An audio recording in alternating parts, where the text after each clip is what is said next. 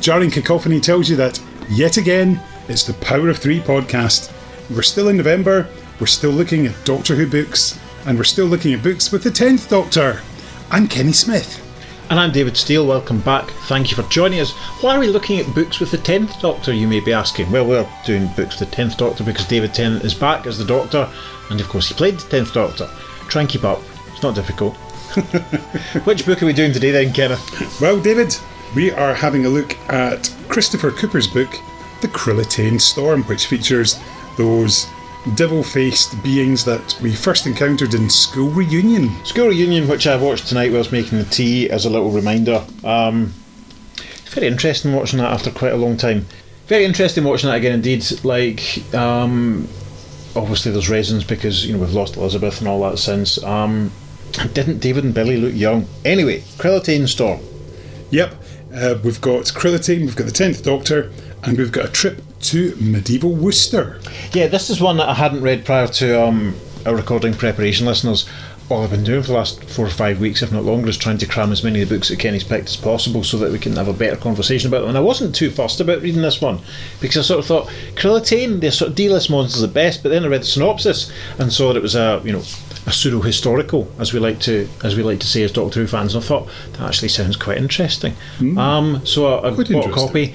Very interesting, and I've rattled through it over the last couple of days. Yes, shall I read out the back cover blurb? Please do, Dave. Wonderful. When the TARDIS materialises in medieval Worcester, the Doctor finds the city seemingly deserted. He soon discovers its population are living in a state of terror, afraid to leave their homes after dark for fear of meeting their doom at the hands of the legendary Devil's Huntsman. For months, people have been disappearing, and the sheriff has imposed a strict curfew across the city, his militia maintaining control over the superstitious populace with a firm hand, closing the city to outsiders. Is it fear of attack from beyond the city walls that drives him, or the threat closer to home? Or does the sheriff have something to hide? After a terrifying encounter with a deadly Krillitane, the Doctor realises the city has good reason to be scared.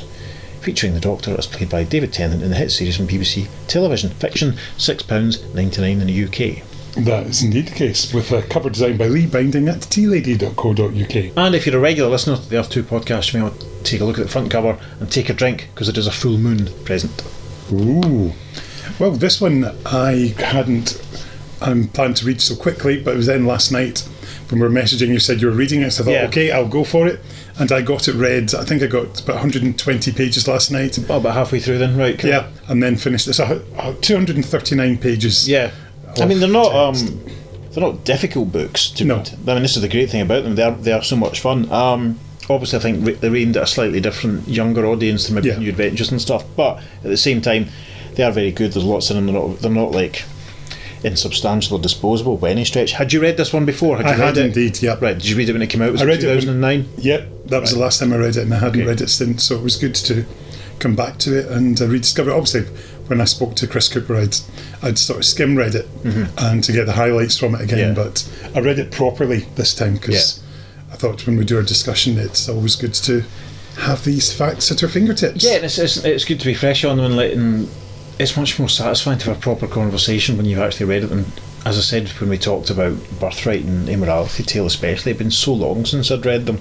You know, nearly thirty years in the case of Birthright. So it's good. Um, on whichever day we're on now, to talk about one we've both read. I have to say, I was a little. I felt a little bit missold after I finished it because especially looking at the back cover when there's the emphasis on the huntsman and the sheriff and the sheriff vanishes he's in two or three scenes near the start and then he vanishes only to be mentioned very briefly in passing towards the end and they don't really go back too much to the the devil's huntsman thing I was sort of maybe expecting the sheriff and his plans and the devil's huntsman what's going on with all that to take up maybe much more of the plot. Maybe it would have been the end of episode one, or maybe the end of episode two, in the old structure when we would have found out. Um, it felt that we got to the fact that it was Krillitane's very, very quickly, and I felt not not I didn't enjoy the book. I did. I really enjoyed it. It's a really good story, um, and we'll talk more on that. But I just felt I didn't really get what I thought I was buying. Does that Okay. seem fair? That's I get what you mean. I mean, for me, I thought it was quite a nice red herring. The fact that we're expecting him to be the, the villain of the piece. Yeah, because you almost think he's maybe going to be the master of something, you know. Yeah, I think he was. Yeah, definitely. You do feel as that sort of you could be the master or some other sort of old foe, the doctors, or, Yeah. or even it could have been Brother Lassar from the from school reunion, Right, of course. or something like yeah, that. I mean So- that's the thought. At first, you sort of think you see one of the Krillity in disguise himself, and then it turns out that it's it's um, was it Henk? Is that what he was Yes. called? Is actually manipulating them and stuff, and all that stuff is quite interesting. But I just sort of thought, I mean, especially when holding up for the benefit of our YouTube viewers. Uh, we'll probably include this in the photograph that we put up for this this episode. This gorgeous little drawing yes, at the start Like a wood purports to be carving. a medieval etching circa 1140 showing the doctor and a couple of people in one of the Krillitanes and that was amazing that really kind of and I just noticed the TARDIS in the background that really had me going oh this is going to be great because you know it's an unusual the 12th century is quite an unusual period in history to place a Doctor Who story Yep. so I was just kind of I, you know everything that we got in the book is probably what I expected but I didn't think I didn't expect it to take quite as up quite as much of the content as it did and to happen quite as quickly as it did Right, because I found that the descriptions were very vivid, and I almost pictured like the location of the next Doctor, which I think was Gloucester rather than Worcester. okay Was in terms of where they shot that, Right. And I was picturing it as being quite akin to that. They are quite geographically close. Yeah, and I suppose both taking place in the height of winter and all that sort of stuff. Lots of snow around. Yeah, that's fair. Yeah, I mean, I thought the fact that we're expecting the Krillitane to be the the main villain, but in fact, as you said, it's not. Yeah, that was quite interesting. Um, because you know, as I say, they're they're not the most. They're not the most exciting. They're not A-list, you know. But, No. but I remember when these books came out, and I sort of thought, "Krillitane's all right." I was scraping the barrel a wee bit, and I bought the Judoon one, and obviously it was the Dalek one. that was reprinted a few years later, so it, was, it wasn't the case that um, no one's going to rush out and buy. A, you know, with no offence to who's it wrote School Reunion? Toby Whithouse. Yeah, so I thought it was no offence to Toby. No one's going to rush out and immediately and buy the new. Oh, you know, if you know, if, if the were announced as coming back in the second episode of Ncuti Gatwa's first series, we're not exactly going to be, you know, celebrating in the streets, are we? but it's, it is a good story. It does some interesting stuff with them, expands on them well in School Reunion. Obviously, it's set, as far as the Doctor's concerned, after School Reunion, but for the Krill Krillitanes, you know, nearly a thousand years in the past.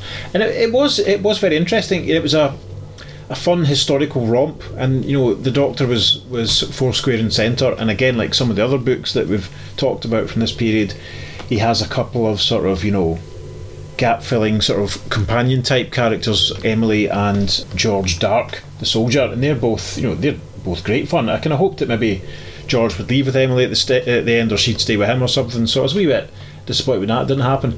But no, it's um it was very involving, and you know, as I say, like if I can, if I can, with everything else going on, if I can read it in two days, that's a good thing.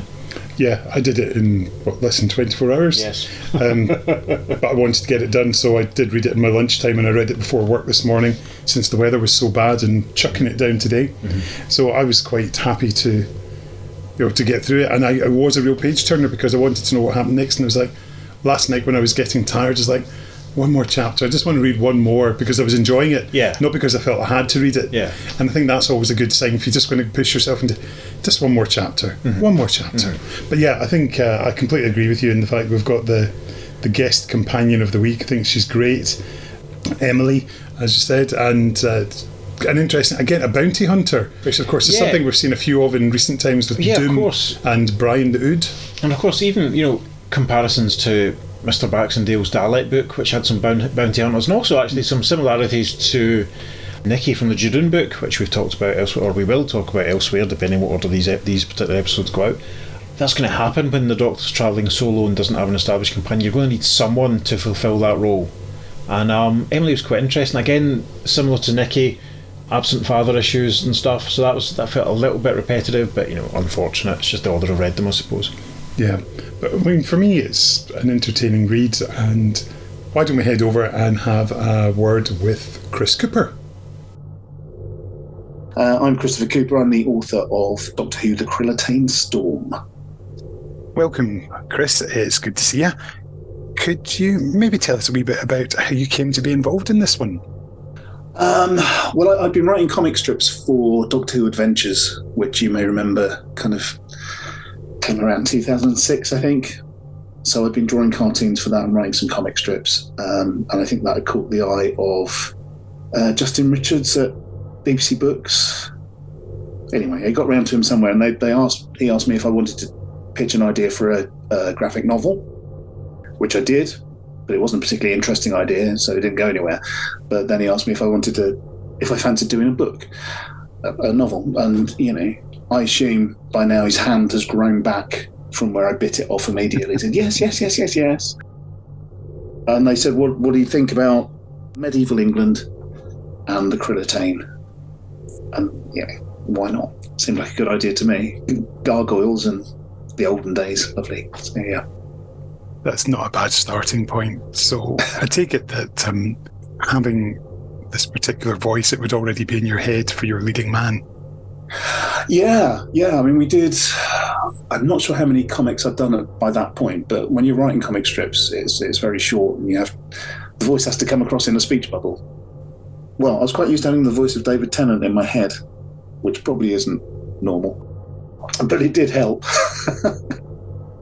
so, did you, in terms of you know going with um, with your Krillitanes, was that a case of go back and watch School Reunion a few times and and see what you can um, from that?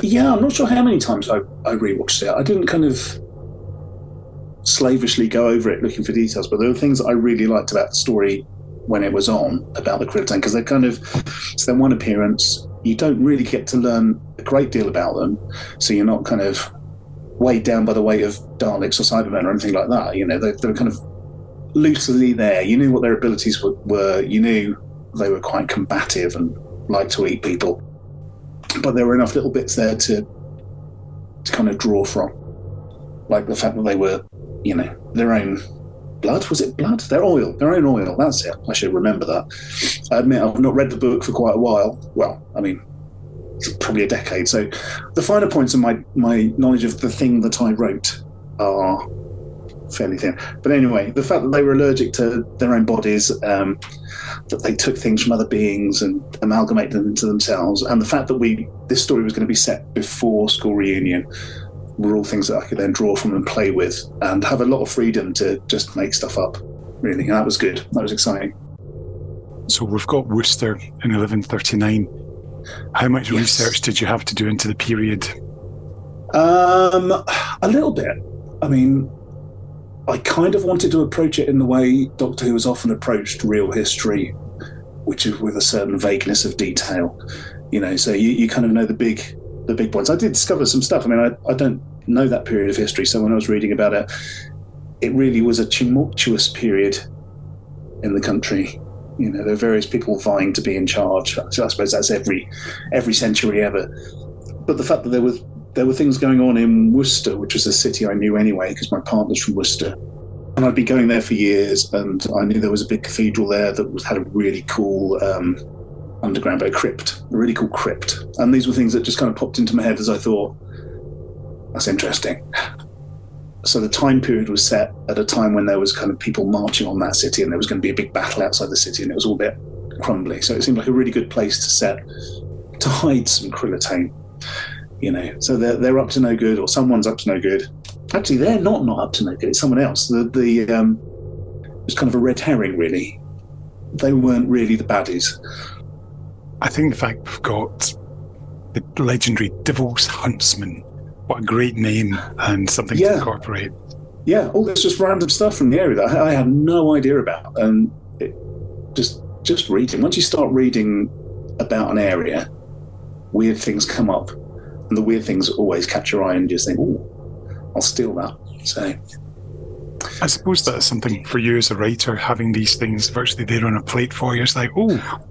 Yeah. Yeah, I think the key is you find these little bits and it's, it's then seeing seeing these things and bringing them together, you know? So, like the Devil's Huntsman and the political intrigue and gargoyle monsters, and a location that I could really visualize as well. But you see one idea and it leads you to another idea, which leads you to another idea. Like I think in um, in school union, the fact that they, the doctor says the last time I saw them, they didn't have uh, had really long necks and no wings. But obviously in this story, he's meeting them after that, but before that. So for him, he's he's meeting them in a non-linear way.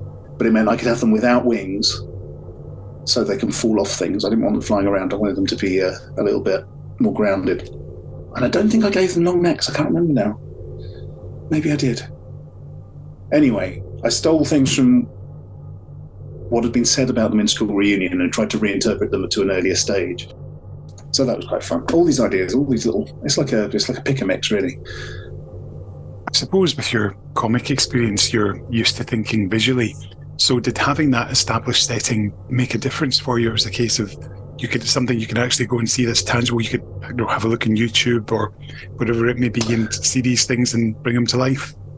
Yeah, I mean, I kind of I knew this crypt because I've been there a few times and it was really cool. And there are a few streets in Worcester that still have their old medieval buildings. Apparently, in the 60s, they completely ravaged it, pulled it down, put some concrete up, which they are now pulling down. But there are still a few streets that exist with these lovely old, um, you know, bendy buildings that lean over and it's got those black bits and the white bits in between. And, you know, so I could really visualize how that city would have looked almost a thousand years ago, 900 years ago I kind of like that period anyway, just visually, because it's, it's, all very interesting. So it was easy to visualize the setting. Um, it was easy to visualize the monsters. But then I did do, I made, made these kind of, um, not mood boards so much, but, you know, I cut out loads of pictures and chopped things around in Photoshop to create streets and to create these places. And I found some old maps that showed, that inspired some of the story as well, where there were, uh, there was a sort of a fort just beside the cathedral. So I kind of, before, probably before I even started writing, I built up a kind of a map of the world that these the story was going to inhabit. Given that when you've been doing your your, your previous strip, you were doing your strips, obviously they're so you're trying to get the story told in a certain way in a certain number of pages and to keep the pace going. How did you find doing that mm. transfer to having prose and actually having the chance to, to take a bit more time and, and build things up? Um, it was really good because yes, with with um, with comics, I think they used to be about eight pages when the when Doctor Adventures first started. You you could even have two part stories. You know, it was quite the stories became shorter as time went on, and we ended up doing like four page stories that were quite bonkers. But in the early days, it was almost like the old Doctor Who weekly style of, of storytelling. But then being being given a novel where you could just get into a character's head and spend some time there and build build up to you know build some tension. It's it's harder to build up tension in a kids comic where you you know you're hitting beats. You need a monster at the end of this page, and you ah. Um, with books, you can have quiet bits and you can drift off for a little while. So it was it was quite liberating to be able to do that. It was interesting spreading a plot over such a a long page count, It's about fifty thousand words, I think. So figuring out again, there was like I've made a visual map of it I made a, a nice plan of where I needed to be at which points, but allowing myself enough room to go off in different tangents. I mean, there were characters that just kind of appeared because they had to be in the story. You know, someone who was a throwaway character would suddenly get a name and have to do something and then become something more. So uh, I kind of tried to give myself a path, but be quite organic so I could explore different things. So that was quite fun. How did you find developing your own characters in depth and the fact that you get to do a, a pseudo companion in Emily Parr? Yeah, well, the great thing about that was I, I, literally only had to worry about one character being right, as it were, which is the Doctor, which is, you know, if you're as ancient as me, you've grown up with this character, despite what they look like and, and their accent, it's the Doctor's always the Doctor. I mean, you just can't get away from it as this little warm hearted, mad lunatic wanting to do good things and be excited.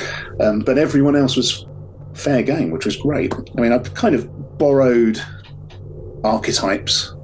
The big main baddie, he's just kind of an unscrupulous moneymaker, really. There was a soldier who was based, Captain Dark, he was actually based on a friend. I mean, loosely based on a friend. He's not a medieval soldier, he's, he works in a factory, I think, but I stole his name and made him a nice chap.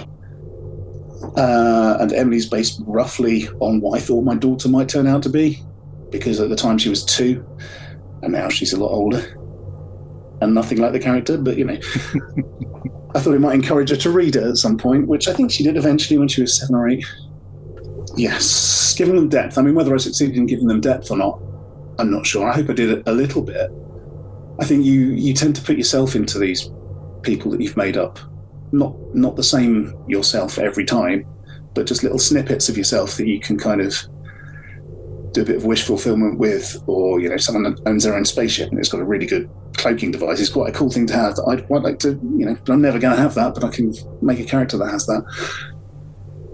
yeah, it's just interesting. They kind of grow. If they're working, they kind of turn into people. It's odd. It's really odd. I can That's a imagine. mad answer. Sorry. But um, did things change much along the way, or do you pretty much adhere to your original outline that you submitted, or did were there things that perhaps organically developed that you didn't expect? Well, I kind of knew where I was going to end up, but I didn't know necessarily what the finale was going to be. Um, so it kind of ends up with a, a massive fight on the roof.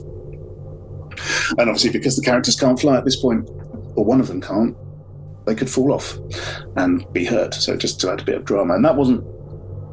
I knew they were going to have a fight, but I didn't know where it was going to happen when I started writing. There was so much that kind of happened because of the building. You know, the the big auction scene happens in the building that's part of the cathedral. It's a great big, lovely, big round space that's kind of separate to the main building that I'd been in a few times and just walked around, and it's it was a really cool space, and it just seemed like a really good place to set something. So that kind of that thing you mentioned earlier on about ideas plucked from here and plucked from there and put together, knowledge of this place, and then wanting to do that, it's like, oh, well, there's that's where I'll set that. It's it's just over there. I know how you would walk there. I know then if something got out, a big monster got out, I know which corridors you'd be running around to escape. Medieval corridors are good as well. You have to have medieval corridors. And there's this lovely kind of cloister area that, you know, you can have people running down. I kind of felt you probably have to, you know, if you if you've pitched a storyline, you have to stick fairly close to it because that's what's been commissioned. But beyond that, uh, there was there was leeway to to wander off, and I did. Nothing wrong with that. Nothing wrong with that. Did you have much, um, you know, sort of interaction with Justin as your editor, and indeed anything from the production office along the way? No, not really. I'd send the occasional chapters to Justin just to make sure I was on the right track. And he'd send suggestions back, which was useful. I didn't really have much communication with the production. I did sort of vaguely know Gary Russell, who I think was working on the brand side of things at the BBC at the time.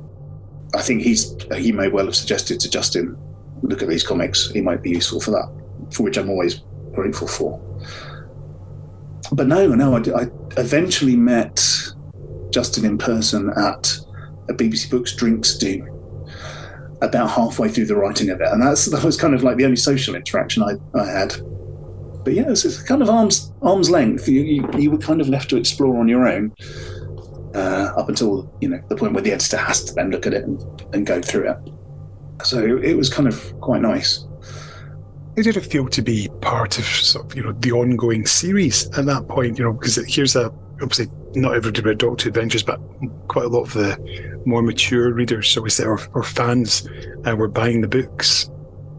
Yeah, well, it was great to be given a chance to contribute to sort of the written form of Doctor Who because I read all the Target books when I was a kid, as, as many of us did. I think it's true for a lot of boys. A lot of boys that was a that was their reading matter. It was the only thing that they would read, and yeah, proper books. I got told off at school for not reading proper books, which really wound me up because I thought no, these are proper books. Look at the words; they're on pages and they tell good stories, and I'm engaged with them. You know, I think they were great books for encouraging kids who might have just gone out and played football to do something a little bit more uh, mentally driven. So to be allowed to contribute something to that kind of um, what's the right word? You know what I mean. Yeah, it would just to be be able to contribute something to that literary form that is Yeah. very specific to do a kind of target book was was great. It was really exciting. I was very pleased to do that. Yeah. And when it came out, got good reviews, and I, I I remember reading. it. I mean, these when these books came out, I was devouring them in an evening.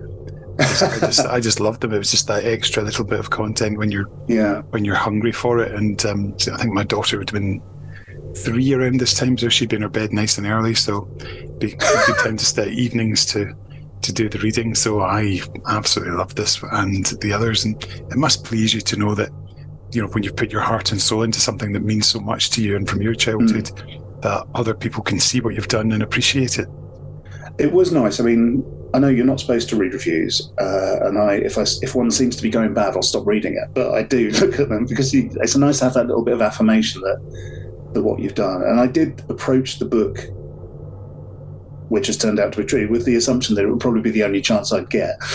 Um, so I did. I put a lot of care and attention and love into that story because it was such a privilege to be allowed to write for Doctor Who, to, to be able to write for the Doctor and put some of yourself into that. And it was it was great, and it was really nice to to know that you know at least a handful of people liked it, which is, is worthwhile. I mean, I, I also you know it's, it's a niche.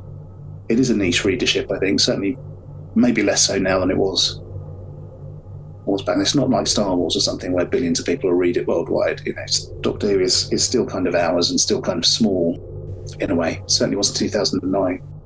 Uh, so it felt like I was sharing a bit of myself with with that close knit group of like minded, strange people that we are. We certainly are. But I suppose in 2009 it would have been a bigger group than would have been in in 1999, and who knows where things are going to go now. Well, God, yeah. I mean, we were we were in the wilderness, right? I mean, what strikes me at the moment is we're two years away from new Doctor Who being 20 years old. You know, let alone the fact that this is the 60th. In two years' time, New Who is older than the gap, the wilderness years where we had nothing. It's it's a very bizarre concept to get your head around. So, how do you look back on the Krillitane storm now, for some 14 years after you sent off the final pages to Justin? How long? 14. Oh, is it really that long? Jeez.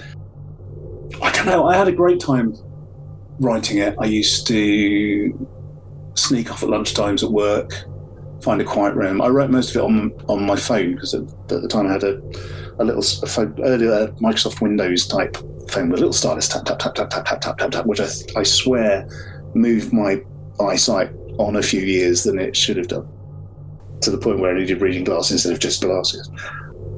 So it was just it was quite an intense little period of of creativity that I, I look back on really fondly. I think it, it did me a lot of good in terms of I don't know I don't want to say self worth, but it felt important that I was that I was working on it. And it, it it's still quite a pivotal, life affirming experience. Even though I was out on my own doing it, you know, it's not like I was out. You know, it's weird, very self-enclosed, but at the same time very expressive, which is which was a nice experience. And of course, you got an audiobook version as well. Read I know. I've got it up here. Hang on, let's see. Here we go. The unabridged version. Oh, I've not oh. heard it. I've not CDs that I can't even play because I don't have a CD player, which is absurd. There's a bloke out of was it Holby City or Casualty? It was in Casualty. one of those two. Yeah, Will Thorpe. He was, in um, Satan Pit. Well, yeah, yeah. It was terrific. I, I did. I preferred listening to that than I can't reread it because I'll just notice grammatical errors or things that I just still all this time later would I shouldn't have phrased it like that.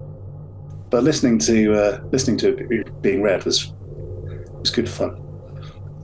Yeah, well, something I can definitely recommend, which cost me twenty quid off uh, a leading online shop, an external CD drive, which is great because then I can rip it to listen to my hard drive. Oh my god, that's a great idea! I didn't know you could. Well, I mean, I've probably looked, but not bothered. Twenty quid. 20 quid, that's what I paid for that one. So, and it's only a couple of years old. So, so your archive comes out of the attic. Oh, it does. Everything has been ripped. My um, Doctor Who soundtrack CDs, everything. It's all there sitting on that hard drive there. So, it's good. It's good. no, Chris, thank you so much. It's been real joy to chat, and um, thank you for sharing your memories. Yeah, it's been a pleasure. Thanks very much for talking to me. It's been nice. Thank you very much for that, Chris. Now, Dave, as yes. always, when we've spoken with the author, the next thing we do is. We look back at an old contemporary review to see what was said about it at the time. So, this is what, from which issue of Doctor Who magazine? From Doctor Who magazine, issue 414, which Gosh. I thankfully have a PDF version of on my laptop, so it makes it far easier than carrying physical copies around. Writer Christopher Cooper keeps these crisscrossing storylines clear enough that, despite its complexity, the plot never becomes convoluted and packs in enough incidents to ensure that there are no dull moments. With each chapter, the threat becomes both clearer and bigger than it was before, so that the lone Krillitane scavenger of the first chapter is gradually revealed to be part of a conspiracy that involves the new sheriff and the Bishop of Worcester. This escalating danger is compelling, and the climax, which can so often be where these books come unstuck, is huge and personal at the same time, and extremely rewarding. The Krillitane Storm is the best of these latest three 10th Doctor books, and a very impressive debut according to Matt Michael. Wowza! So what were the other two that came out at the same time as this That one? That was the, sun, the the taking of Chelsea 423. 43 and autonomy. Interesting. 46. Um, 46, yeah. Um, I think if I'm being honest, um, I think on balance, I probably enjoyed Autonomy a little bit more, but Krillitane was maybe a little bit more satisfying in some ways. Interesting. Interesting. I do like the plots with this, with the fact that you've got Hink creating the Krillitane storm, which is basically a giant Krillitane, Yeah. and the way that it's defeated. Yes, we know how you're going to kill a Krillitane with its own oil, but I think it's not done the way I expected, which I quite liked. Yeah, I mean it's it is great. I, I did enjoy it very much. I should you know from all I said about you know my expectations, such as they were, because you know it was interesting the way as it as Matt says in the review that it sort of expanded and just you think this was happening, this was happening, and another sort of twist. It was the idea that you know they were sort of um, farming the Krillitanes because of the you know to ha- to so they can basically sell this um ability to you know alter your DNA and all that sort of stuff, or to, to custom build you know whatever, whatever you want using the DNA. That was very interesting. Again, that built on very well on what was established in, in school reunion. Yeah, it was it was very good. But I think we can't say fairer than that. That'll do. That would do quite nicely, Dave. So there we go. Well, I enjoyed that. Why don't we come back and do another one tomorrow? That's a great idea. Lovely. Right, so inevitably, um, I have to ask you what we're playing out with today. Well, as you know, we did briefly discussed this beforehand, and we actually have picked the same song. so why don't you introduce it today, Dave? Yes. I'm going to Google and type songs with the word storm in the title. What's the first one that pops up? Riders in the Storm by The Doors, obviously. So that's what we're going to play with, some of it at least today. Bye bye, Kenny. I'll see you tomorrow. Bye bye, Dave. I'll see you tomorrow. That was a high five, not a slap in his bottom. or a slap in my head. No! Anyway, we'll see you then. Bye bye. Riders the storm. Into this house we're born.